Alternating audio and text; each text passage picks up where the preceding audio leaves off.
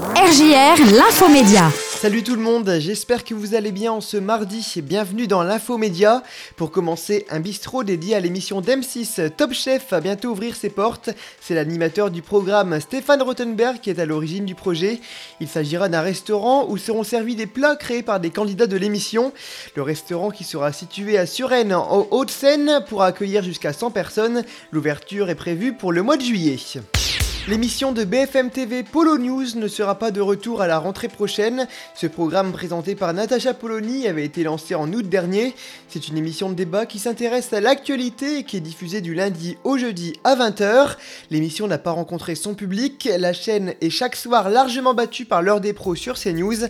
À la rentrée, Natacha Polony interviendra toujours dans la matinale de France Inter. La série The Boy aura le droit à une saison 4. La plateforme de SVOD Amazon Prime Video vient de faire cette annonce. Il s'agit d'une série qui aborde les super-héros. Elle a été nommée aux Emmy Awards en 2021 dans la catégorie meilleure série dramatique. Les premières saisons de The Boy ont été un succès en termes d'audience. Pour l'heure, Amazon Prime Video n'a pas communiqué plus de détails concernant cette saison 4. Voilà pour l'actualité média de ce mardi. On se retrouve demain à 9h. Bonne journée à tous les amis.